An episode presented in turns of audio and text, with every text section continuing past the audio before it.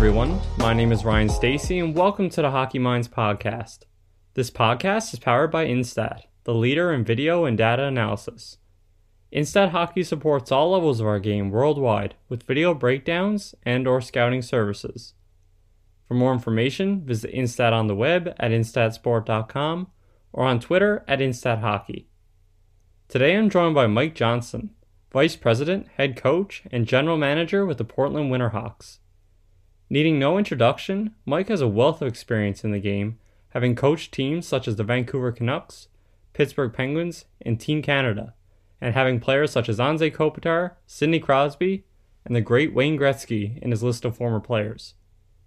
Being able to talk about each and every role was a lot of fun on my part, and with lots of detail throughout, listeners will be able to learn what it takes to make it to the top level and what you can expect to see once you're there.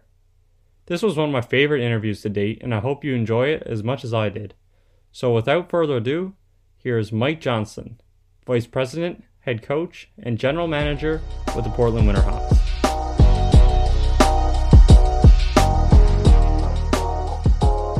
Today I'm joined by Mike Johnson, Vice President, Head Coach, and General Manager of the Portland Winterhawks.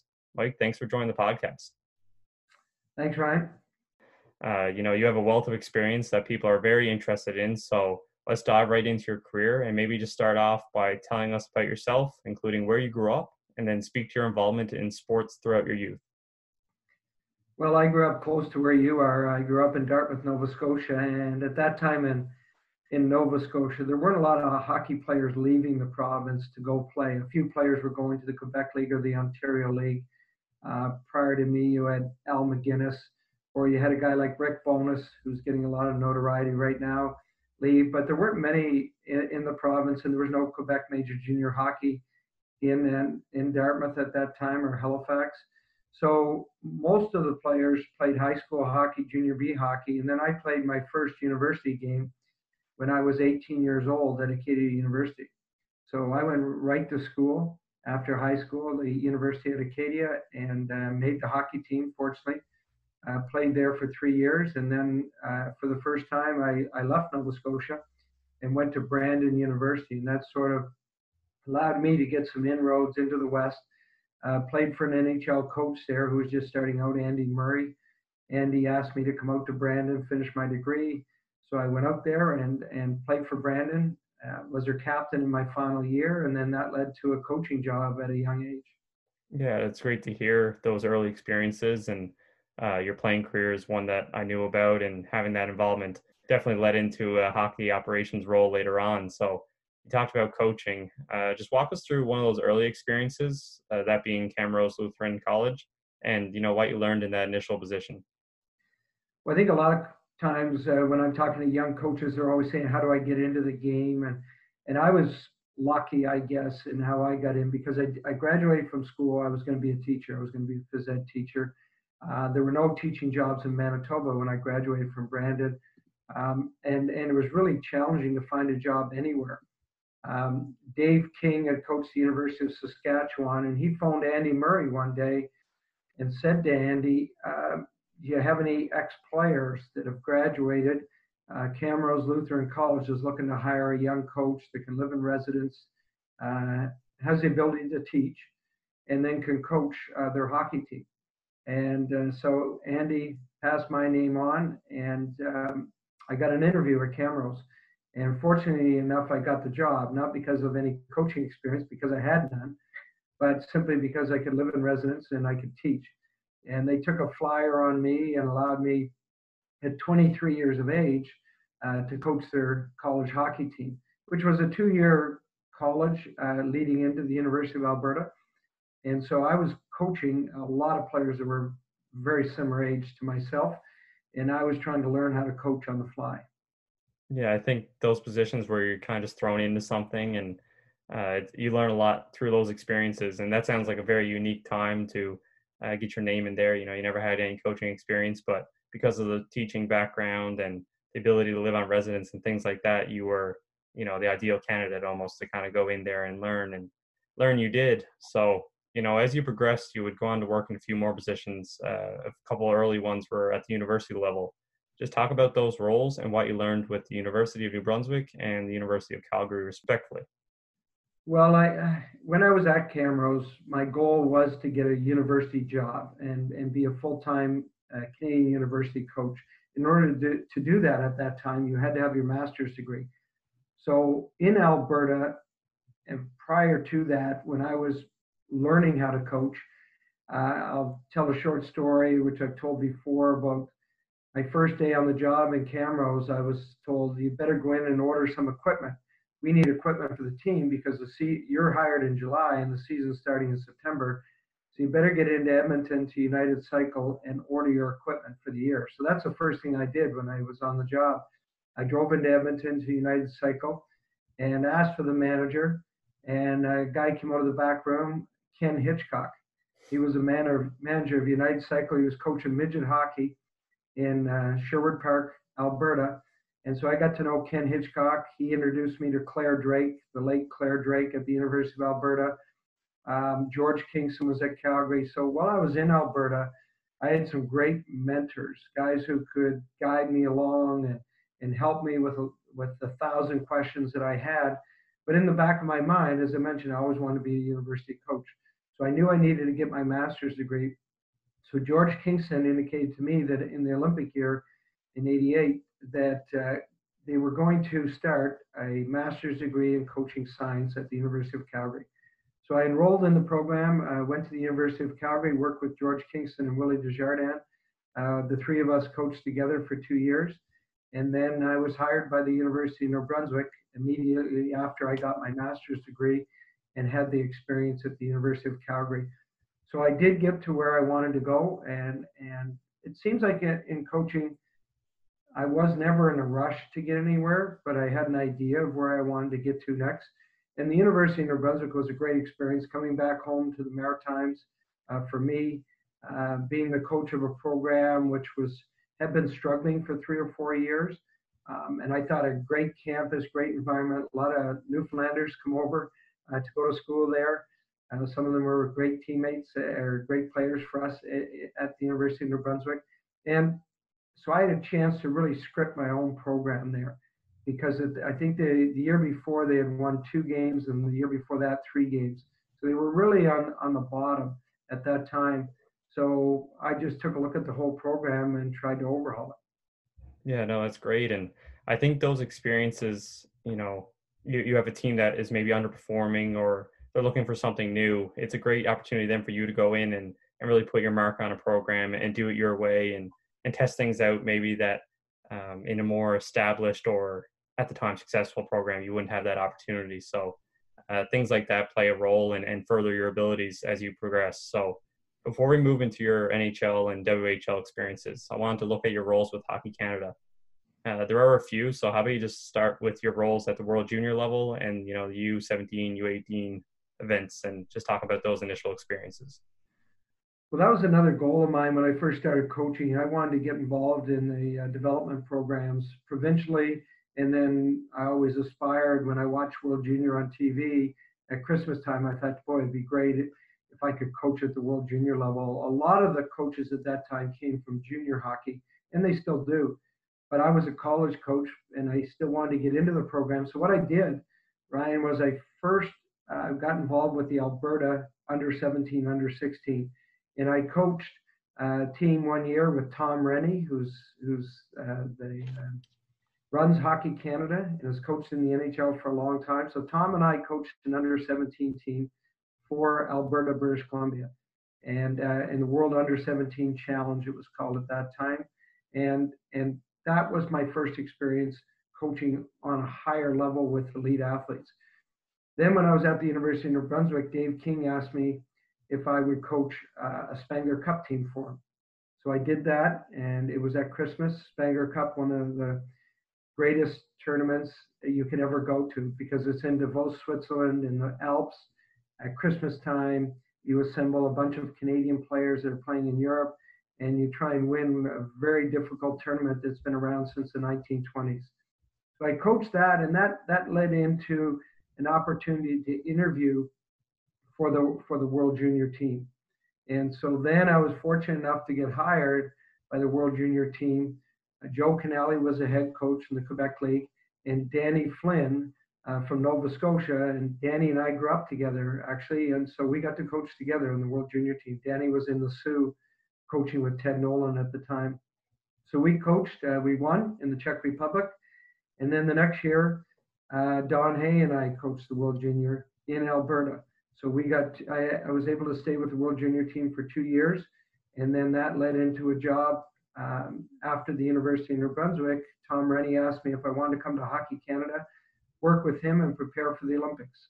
So I thought that would be a neat experience to travel the world and coach.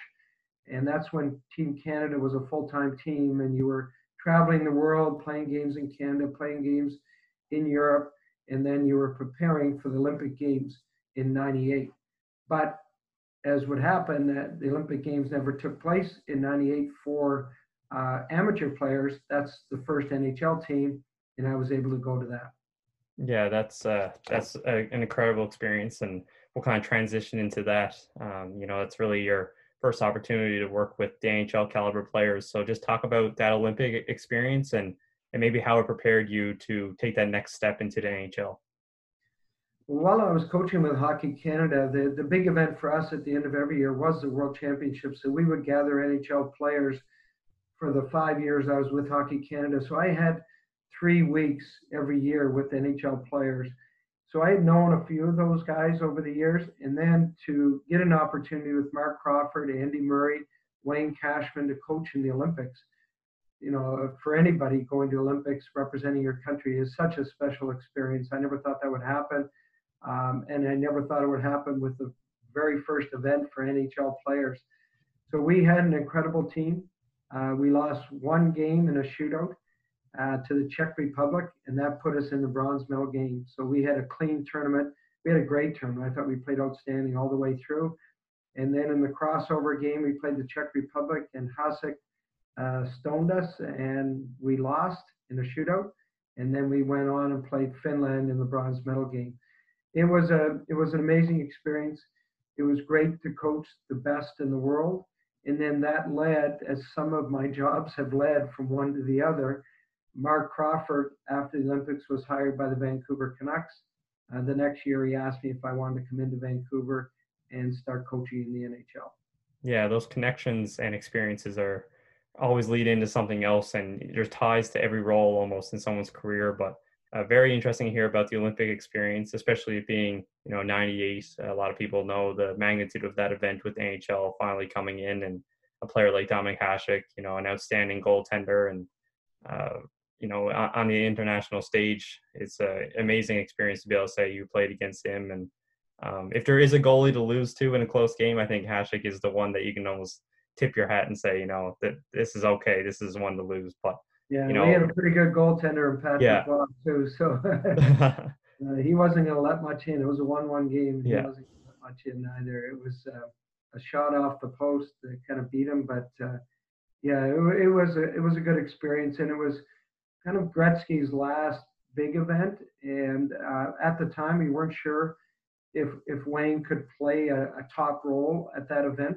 Everybody was debating all year. We knew he was still a very good player, but we weren't sure if he'd be a top line player. So we brought him in, and we were expecting he'd play maybe a little bit lesser role. But as the event went along, he just took over both on and off the ice for our team. He was incredible. And when I look back at that team, there's probably, of the 22 players, there might be 15 Hall of Famers in that group.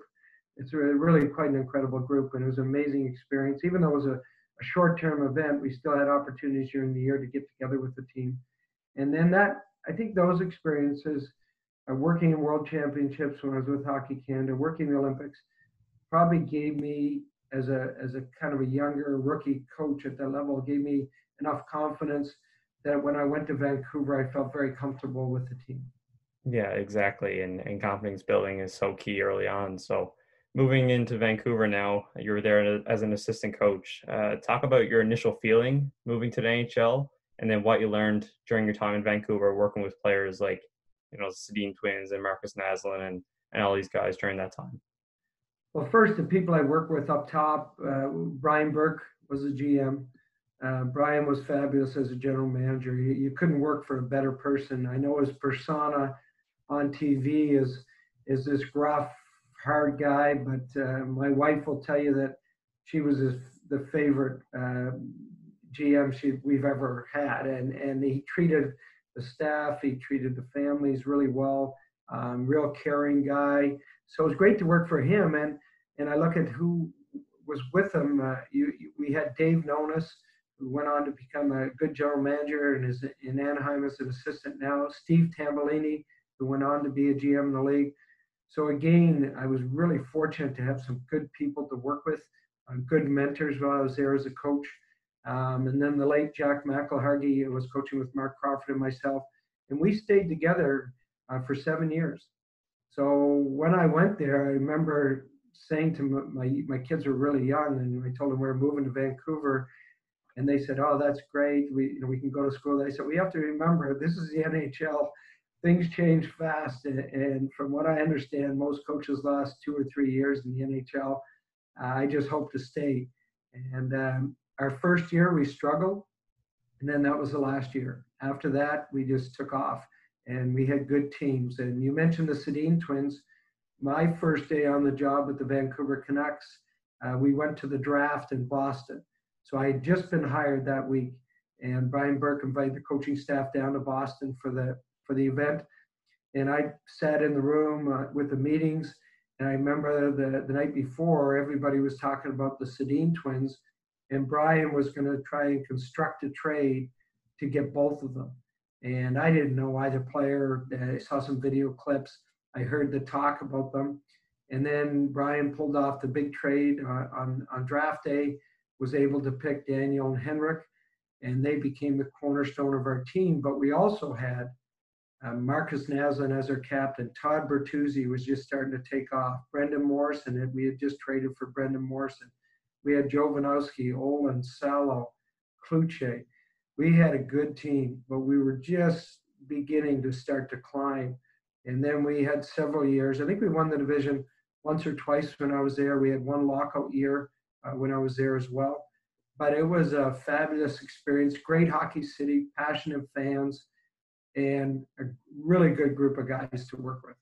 Yeah, it's great to hear that it was a positive experience overall. I've been to Vancouver and watched the Canucks play, and it really is a great city for hockey, and amazing atmosphere, and you know the West Coast Express and those players during that time. It's incredible to be able to say you interacted with them on a daily basis.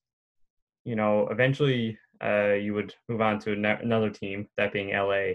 As an associate coach with the Kings. Talk about the change and how was the role different in LA compared to your time in Vancouver? Well, it wasn't much difference. They let Mark Crawford go. I interviewed for the job in Vancouver, didn't get the coaching job at that time. Alain Vigneault got the job. And then Mark was offered the position right away in Los Angeles with the Kings. And Dean Lombardi had just arrived there. And at that time, I was looking at another position with Toronto. And Toronto was kind of my team growing up. And I had an opportunity to go there and work as an assistant coach. But I decided that I thought it would be a neat experience to go to the U.S. and coach and live in L.A. I thought it would just be a great family experience. And so I went with Mark down to L.A., and we coached in LA. And when I was in Vancouver, as we talked about, I was fortunate enough to be with the Sedins, two amazing players, but high-end quality character people, and saw them grow over the years and work with them. Originally, they were second-line guys for us behind Naslund, Bertuzzi, Morrison, and then second-line power play guys because I ran the power play. And then they started to bump up over the years, and then they were just starting to hit their stride. Going to LA, I had almost a similar experience because Anze Kopitar had been drafted, came over from Slovenia, and he was 19 years of age at his first camp, and he was so impressive we decided to keep him. So we kept him that year, and he was outstanding in practice. In games, how he adjusted, adapted to everything. I still believe that Kopitar's really undervalued. Because of where he plays, he doesn't get the notoriety of a lot of players, but he is a big, strong, 200-foot center that can do anything for you. And I just couldn't believe in my young coaching experience at the NHL level that I had those quality of players to work with, especially young guys. And so in LA, we struggled a little bit, but we had guys coming like Dustin Brown was just starting to come, and Frolov, Vishnovsky, Rob Blake had come back to LA to play. So I had another opportunity besides the Olympics and World Championships to work with Rob Blake. So, and living in LA, a lot of people look at, the first thing you would say probably is, well, how did you handle the traffic? But a lot of people don't understand it. In Los Angeles, the team lives in Manhattan Beach or Hermosa Beach. So right by the airport. So you have El Segundo, Manhattan Beach, Hermosa. So you're about 10, 15 minutes from the airport. The practice facility, we shared it with the Lakers, is right there. So I had to go 2 miles to the rink, 4 miles to the airport, and then on game days, we would carpool down to the Staples Center. And that's all we ever traveled in traffic.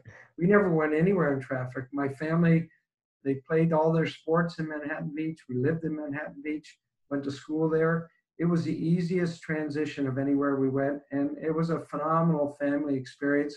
And really for me, to coach in LA and be involved with the LA sports scene, I thought it was great. Yeah, no, it's definitely a question I was going to ask. You know, it's a very different atmosphere in LA, big city, and you have the different sports teams, the Lakers and things like that. But great to hear again, another positive experience. And you're definitely very fortunate with the Sedins then to move in with Anze Kopitar and Rob Blake as you worked with before. So very fortunate to work with those players. And, you know, that trend kind of continued. Your next stop was head coach with the Pittsburgh Penguins, and you were able to work with some pretty well-known players there. Just, you know, how did you land in Pittsburgh, and how was that experience with the Penguins?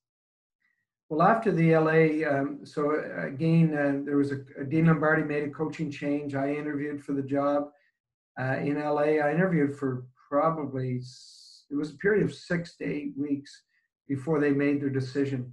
I didn't get the coaching job in LA. It was about later July, I think. And I got a call from Dave King, who said that there was a friend he knew that was going to potentially buy a major junior team, and was wondering if I had any interest in being the GM coach of that team. I'd never coached at the junior level, so the stop before Pittsburgh was Portland. And so it was about later August when I decided that if Bill Gallagher bought the team in Portland, then I would go in. And at that time, I was living in LA, and I was looking for an assistant coach, and Travis Green had just retired. So I went and met with Travis in Anaheim, and I asked him if he wanted to coach. I said I might have an opportunity, and he said he would love to get into coaching. That's what he wanted to do when he finished his career. And so Travis and I were prepared, and then the team, the final purchase of the team didn't go through until late October. So the season had already started in the Western League, and we took over the team on October 31st. And that's when I started my coaching career in Portland, which led to Pittsburgh and then back to Portland. Yeah, no, it sounds outstanding. And maybe we can push the Pittsburgh opportunity a little bit back and just continue to talk about the Winterhawks, maybe up until, you know, today. Just talk about, you know, why you've learned in junior level, the success the team has had, and the opportunity to work with some more outstanding players through that team. Well, it's really interesting, the junior level, because I'd never coached there before. As we talked about, my first coaching job was Camrose Lutheran College and then the University of New Brunswick. So players generally between the age of 19 and 24. And then I went on to Team Canada, so you've got adult players, and then NHL, wide range of players. So I'd never coached players 16 to 20 in that age slot before. And I thought this would be a neat experience, because at the NHL level, I saw a lot of players come from junior hockey. And I remember talking to the coaching staff saying, boy, that guy looks like he came from a really good program. He understood the game, his training, his nutrition, his presence. And then I could see other players and say, wow, they didn't come from a very good program. They didn't do a good job with these guys. So I wanted to create a program with Travis that could produce NHL players and give kids an opportunity to play in the NHL, get games in the NHL, maybe have a career in the NHL. So we took a look at Portland, and once again, it seems like in my career anyway, maybe that's why jobs were available. When I came into Camrose, the team was at a low level. University of New Brunswick, I came into Vancouver, it was at a low level, LA. So it seems like most of the teams, and that's why there was a transition. When you come in, the team's struggling. That's why coaching change was made and personnel change was made. So now you have a chance to really put your imprint on an organization. So what Travis and I did that year, the team was 2-17 when we took over the team. They had 2 wins in their first 19 games. So we knew we didn't really have much of a chance that year. So what we said was, we're not going to make any trades. We're not going to disrupt anything. We're going to evaluate the people we have.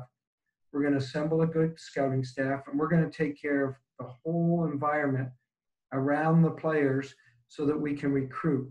So we can go into homes next year. We can convince parents to send their sons to Portland and know that we have great medical care. We have a good schooling program, best in the league. Everybody goes to school every day. We check out our billet homes, make sure we have comfortable homes, good care for the player. And then our training environment. We get a strength and conditioning coach. We set up our training environment. So what we did, Ryan, was we took care of everything around the team. We weren't worried about wins and losses.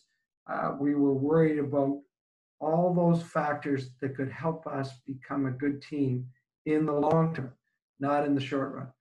And that's what we did. And I think the next year we went from, at the end of the year, we had 19 wins, and then we went to 42 or 43 the next year. And we were able to recruit some good players that Ken Hodge had drafted previously. So he had drafted some pretty good players. He had set the table for us. There were some good players there. We just had to recruit them and get them to Portland, like Ryan Johansson. And then we got Niederreiter. We had Brad Ross, Pouliot, Joe Morrow. So we had some players there that had been drafted, and we just had to get them into our system and then start to work with them. Yeah, no, a number of guys that a lot of hockey fans will understand the names and remember those junior moments with them. But it's great to hear, once again, you had that opportunity to come into a program and try new things. And you did it the right way in making sure that the environment around the team and the players, you know, the medical, the billet families, the schooling, those things that not a lot of people think about initially when they're thinking of a hockey team and the on-ice product. You really have to make sure the environment around them is right for the players to be successful. So, and the other thing we tried to do is change the mindset of the players. We wanted the players to believe if they came to Portland, they had a chance to be a pro. So we had to create a very serious, demanding environment. And long-term, and I learned this lesson from Claire Drake years before, I asked Claire Drake, I said, how did the University of Alberta, every single year they have championship teams? And when I watch the teams, you graduate players, players move on, but they all look the same. I look at your teams every year. I watch them on the ice, and they all look identical. How does that happen? And he says, remember this one thing. It's called role modeling. What you do when you get young players is you make sure they understand how you want things to be done on the ice, off the ice, take care of the dressing room, good behavior when we're in restaurants, everything that you want them to do. And then when they become your veteran players, they will teach those young guys how to do it. And you don't have to do anything anymore. The veterans will teach them. And so recognizing that and remembering that lesson in Portland, that's what we did. We changed the mindset of players so that when our young guys became veterans in 3 or 4 years, they dictated how things were, how hard we were going to practice, and the expectations, how we treated people when we were in hotels and restaurants, how we cleaned up in the dressing room after ourselves. So those little things, we wanted to make sure that we had that role modeling concept available to us after 2 or 3 years. And that made my job, Travis's job, a lot easier around the team. And the players started to push the players because they wanted to be a pro. So if the guy beside him was was not carrying the load, they would get on him because it was going to affect their career. Yeah, no, that's a very good point to make. And we see the top teams, whether it be a junior, even minor hockey programs, it's just that constant mentoring and role modeling, as you touched on, to allow those players to succeed over a long period of time. And now in that time in Portland, moving back into Pittsburgh, Pittsburgh's one of those teams that for the last number of years have seemed to be fairly successful with moving players in and out. So you were able to take everything you learned in junior and through your other NHL experiences and apply it in Pittsburgh. Talk about that time as head coach and maybe some new things that you learned with more added responsibility. Well, I really enjoyed my time in Portland, and I wasn't looking for an opportunity to get back to the NHL. I had two serious offers to go as an assistant coach, but I felt in Portland that I could have a big impact on young players because I was a general manager. So I chose the players, signed the players, and then Travis and I had them in Portland. We could develop them.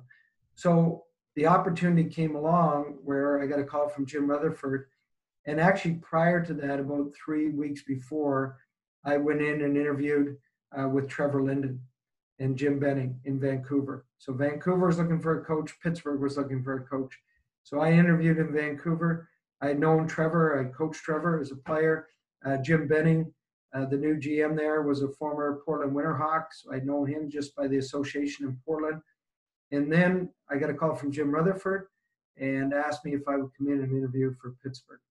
And so what happens at the NHL level a lot of times when you get coaching opportunities, generally if you're getting an assistant or associate coaching position, you have some link to the head coach, like I had with Mark Crawford.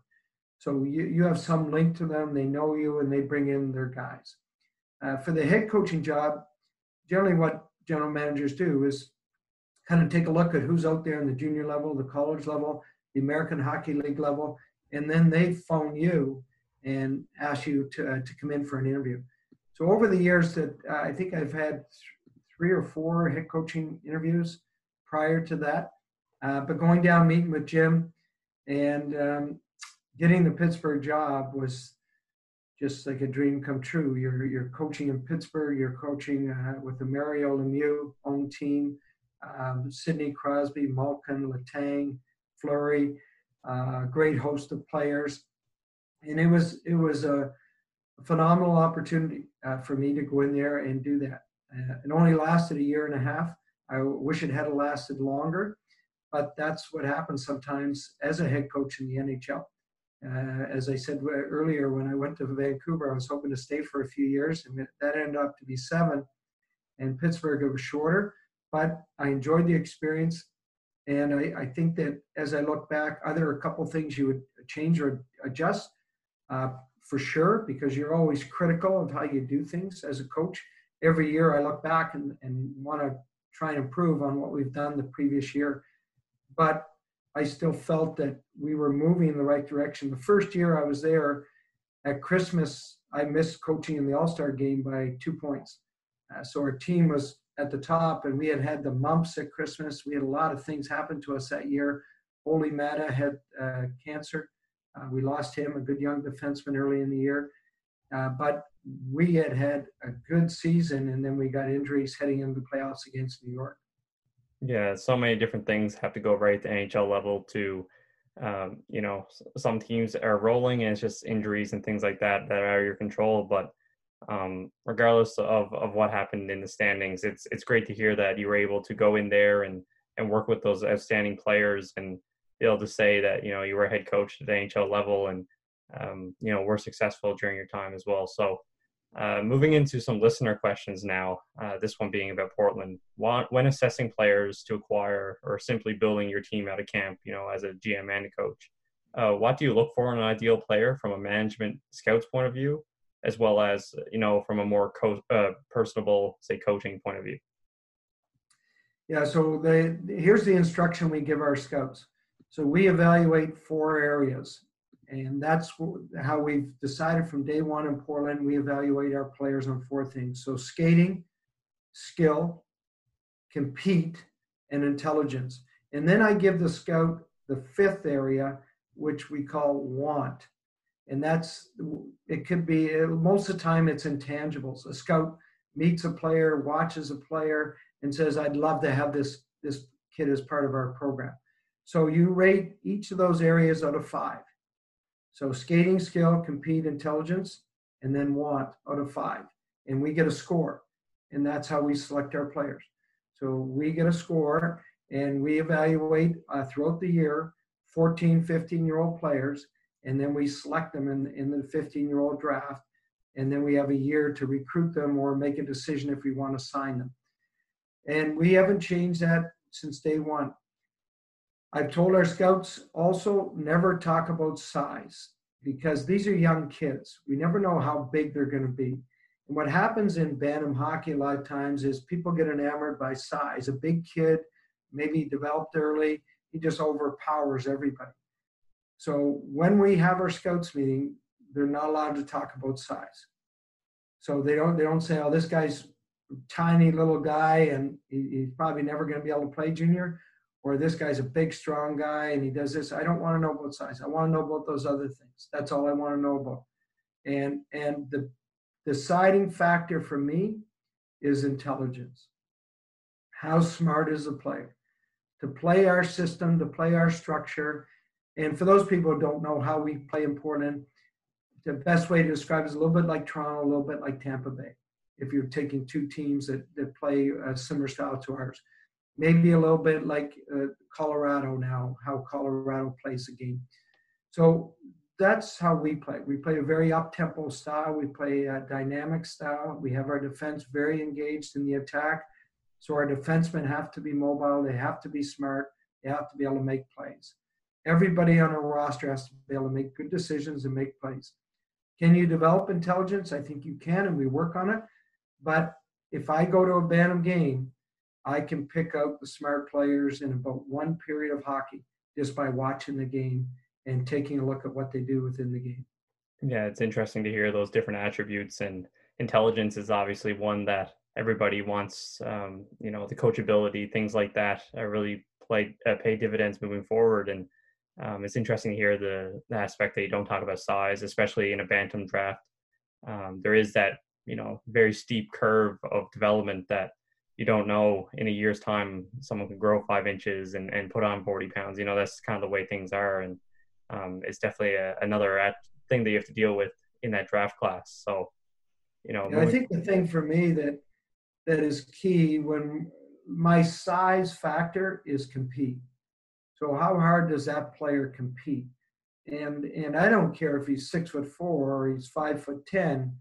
If he's a very competitive player, nobody wants a 6'4" player that doesn't compete. And if your 5'10" player competes harder than a 6'4" player, and he's quicker and he's smarter, that's the guy you want. So the compete factor is our size factor in Portland. Sure, it's nice, and people will say, well, you look at Dallas right now, big, heavier team, and yeah, we'd love to have all our forwards be the size of Jamie Benn and the skill of Jamie Benn, the hands, but you can't find those players all the time. That's really difficult, but certainly we'd like to have that, but we don't talk about it at the Bantam level because you're not going to be able to predict. Even if you look at his parents, you're not going to be able to predict. You might guess, but you're not going to be able to predict how big the player's going to be. Yeah, exactly. And, moving into some more philosophy and things like that, you've had so much experience at the NHL and international level. How has that changed your approach to coaching, in the junior level outside of that age group with men? And that's a common question for somebody like myself who's had experience at different levels. Younger coaches often ask me, well, when you coach NHL players, do you change your coaching style? And the answer to that simply has always been no. I've never changed wherever I was. My thing with coaching is, whether I'm assistant coach or a head coach, I have to find a way to help the player perform. My job is to help the player get better and perform well. So that's what I look for, and that's what I bring to the player. I take a look at his game, and it may be video instruction, it may be style of play, it may be skill drills on the ice after practice or before practice to help that player out. But I constantly search for ways to make that player get closer to their potential and allow that player to get closer to their potential and push that player to get closer to their potential. So sometimes it's pushing, prodding, working with the player, but it doesn't matter where you are at the University of New Brunswick or with the Olympic team. If you can help a player get better, he's all ears. He's going to listen. Yeah, it really is the fundamental aspect of coaching. And I figured that would be somewhere along the lines of the answer, but it was interesting to hear your perspective nonetheless. You've had a number of opportunities to interview. We talked about the positions that you've held and some of the positions you've interviewed for. In those situations for people who haven't experienced it, what kind of things can you do to prepare? And what kind of thing, even coming from a management perspective, do you look for a coach to talk about, whether it be tactics, like ideas? What kind of things happen in those interview process? Well, I think with interviews, and we do some things with our players now, which I think is really important, is we do a public speaking class, and just to give our players the opportunity to stand in front of groups, to talk to people and get their point across. I've always enjoyed presentations. I've always enjoyed giving back to the game. And so when I do an interview with a reporter, I try and be real. I think people often say you try and be real when you're talking. You have to be careful when you're an NHL coach what you say, because nowadays everything can go with social media all over, and it can be taken out of context. So you have to be a little guarded in what you say as an NHL coach. But in other avenues, I've been very open, always very open, very honest. I want to give back to the game. I want to help the game. So in any interviews like this, if you contacted me, we didn't know each other, and I have time now and we're not playing. So if there's an opportunity like that, then I'll jump at the chance to talk with you, Ryan, and then maybe give back the game and help some people out a little bit. But in interviews, in media interviews, I think, I watched Pete Carroll. I knew Pete Carroll when he was in LA. He was coaching at USC. And I watched him with the Seahawks. And take a look at his interviews at the end of games. You come away and you say, geez, he's really honest. He's really sincere. He's really to the point. He's not afraid to make his point. But that's the impression you have. And I think that's a really good example. Other people on the East Coast maybe say, you should be like Belichick, very guarded, very short. Maybe in the hot media markets, you need to be like that. And I know Mark Crawford in Vancouver, and I talk to Travis a lot in Vancouver now. You just have to be a little bit cautious sometimes in those hot media markets, that what you say, you better think about before you say it, and just be careful. So sometimes the Scotty Bowman philosophy was, have your answers prepared before you get the questions. And even if you don't get that question, give the answer. Yeah, no, that's a good approach. And we see that at the highest level a lot. But again, everybody has their own style, and everybody has a different approach to the interview process and dealing with media and things like that. But very appreciative of people like you that will come on and talk to me and things like this on the podcast and just share your stories. So, after working with elite players like Malkin, Crosby, Sedin twins, the Olympic team, Wayne Gretzky, the list just goes on and on. What on-ice and off-ice attributes separate them from some of the other top players in the world? Well, if I go back to Pittsburgh and the Maritime people with Sidney Crosby, what makes those guys special is they are driven, focused athletes. That's what makes them special. Anybody who gets to the elite NHL level, the Hall of Fame level that those Olympic players were, they are very driven, very focused players. And I take a look at Crosby when I was in Pittsburgh. He would be on the ice first a lot of days. He would ask Rick Tocchet to go out early and work on his game. He's one of the hardest working guys at practice. He wants power play, penalty kill, full out against each other. He is a very structured, focused, driven individual. That's why they get to where they are. You take a look at the Michael Jordan documentary. I thought that was outstanding, The Last Dance. And I really enjoyed it, because that's what those elite athletes are. They're driven, they're focused, they want to win. And and their business, and they know how to get better. And if they have a rough year, they've had a rough week, they get down to working, they get down to focusing on their game, and then they tend to keep their game at a high level for a long period of time. In Pittsburgh, it was interesting because personalities of some of those elite players are much different. So you take a look at Marc-Andre Fleury, who's a great goaltender. His personality, he was able to keep it very loose in the dressing room, very loose on the ice. He would stay out a long time in practice. He would take the last shot from anybody on the team. He was the type of guy that kept the whole team connected together when he was with Pittsburgh. And then you saw the same thing in Vegas, early in Vegas when he was there. So every athlete has a different personality and a different impact on the group. But all those players, they work. And people think it just comes natural. It doesn't come natural. They work. Crosby worked and Fleury worked. And you can see the impact on their game because of that.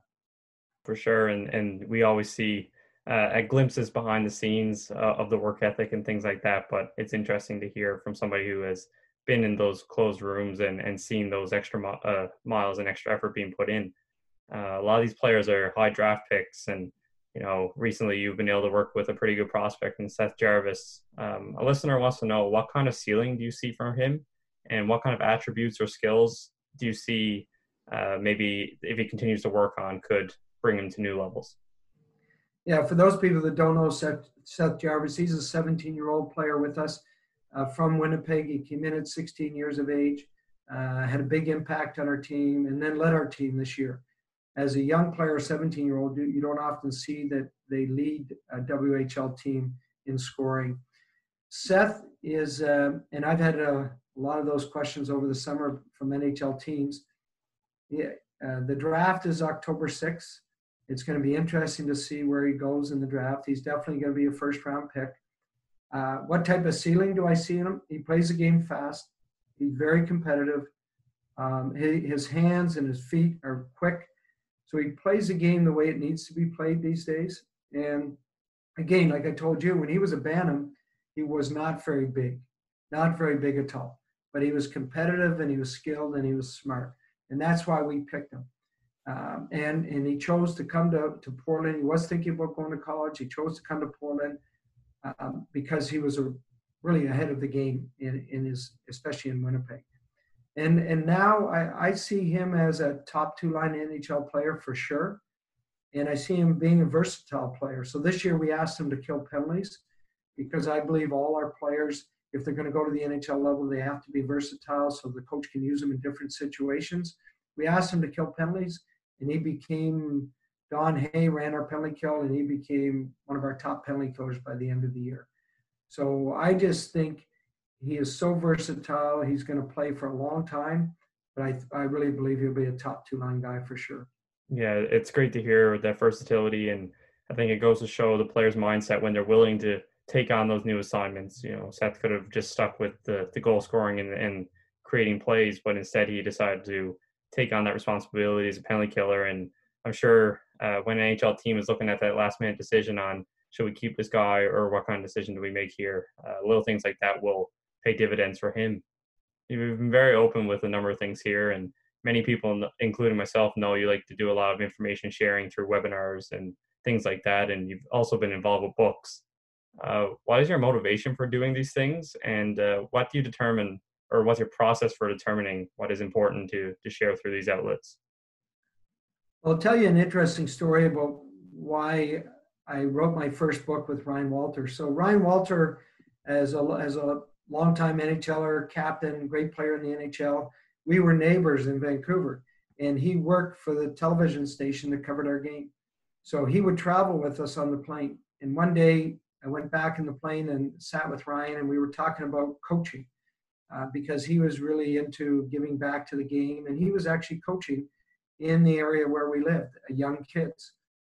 So Ryan and I talked, and we talked about what books we're reading, and we talked about 3 or 4 different books with great American coaches, whether it was Lombardi or Bobby Knight or different American coaches, basketball, football, And all of the books we talked about were American coaches. And we said to each other, well, do you know any books that have been written about Scotty Bowman or Roger Nielsen or Claire Drake?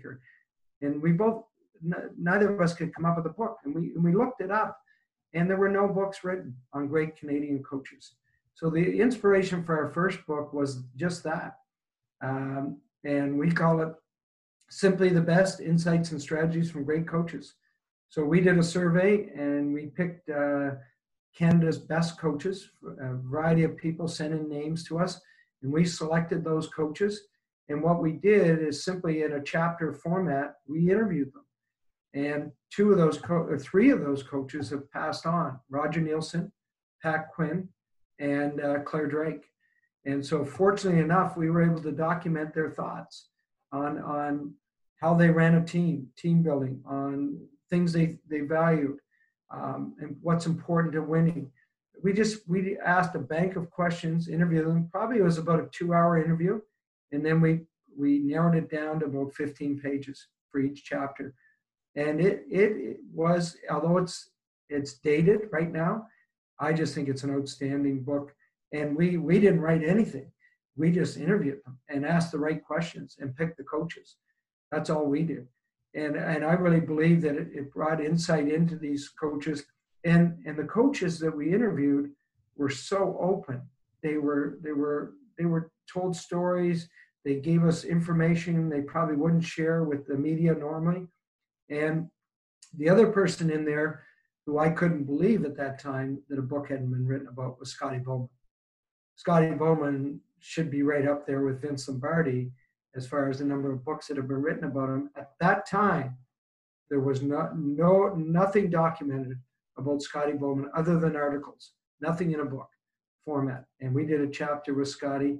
And I just think that for me as a coach, trying to become a coach, I learned a lot by doing those interviews. And I was so thankful that the coaches were as open as they were in that book. So people have a chance to dig it up someplace.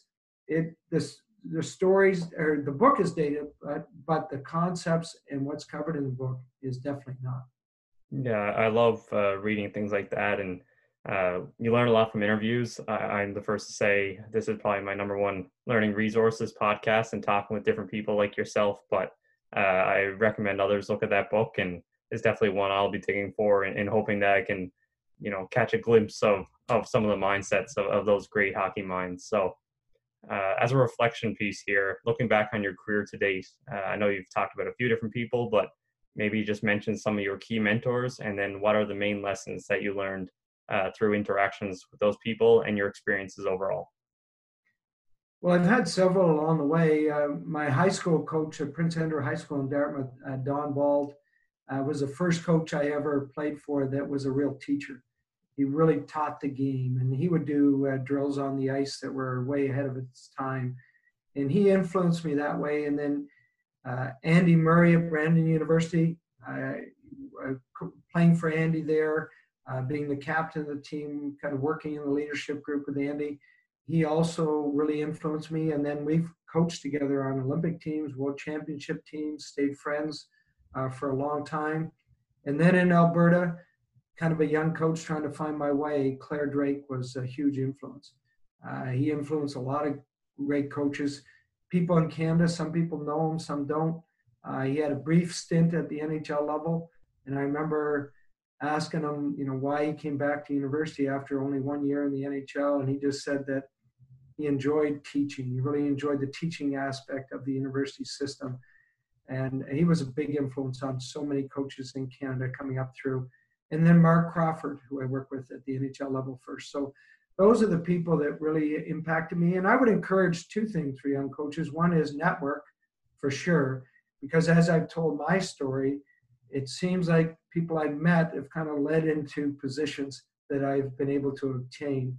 And the second thing is search out mentors, search out people that can influence how you develop, and people that you like the way they do things, and then you can ask them, talk to them, and find out more about how they do things so that it can help you kind of script who you are as a coach and a person. great points and great lessons and a number of key mentors who many people are very familiar with. So as a final question, and I ask this to everybody, if you could go back to yourself, maybe when you were playing in high school or someone who's looking to just start off in the working world, what is one final piece of advice that you would give them in hopes that they'd become a head coach or general manager or, you know, in a position like you're in today? Always try and learn. I think the first thing is have that learning mindset. So no matter how well you've done or where you're at, try and search out opportunities to get better. Better as a person, better if you want to coach, better as a coach. Every year I enjoy trying to upgrade my skill set in whatever it is. I read a lot. I read a lot of books on culture. I read a lot of books on coaching, professional development books. So I think that's really important. And then the second thing is don't be afraid to network. And it's some people, I meet people in the arena, they'll come up and they'll say, oh, I don't want to take your time. I just want to say hi. They introduce themselves. I appreciate that. I think it's great if people come up and all of a sudden they say, hey, Mike, this is my name. I'd like to be a scout in the Western Hockey League. I may be able to give them a piece of advice. Or maybe 2 years from now, I remember that person and we're looking for a scout in that area and I'll reach out to that person. So don't be afraid to network. Don't be afraid to introduce yourself to people along the way because you're not bothering them when you do that. And I think that's how you can network and get opportunities. Yeah, a great piece of advice and something that everybody, whether it's hockey or life in general, look to network and create those connections. And, you know, who knows where life will take you. So, Mike, I just want to thank you for taking some time today. I know your schedule is very busy. And like you said, we never knew each other before this, but I appreciate you taking some time nonetheless. And I wish you all the best moving forward. Thanks, Ryan. All right, take care.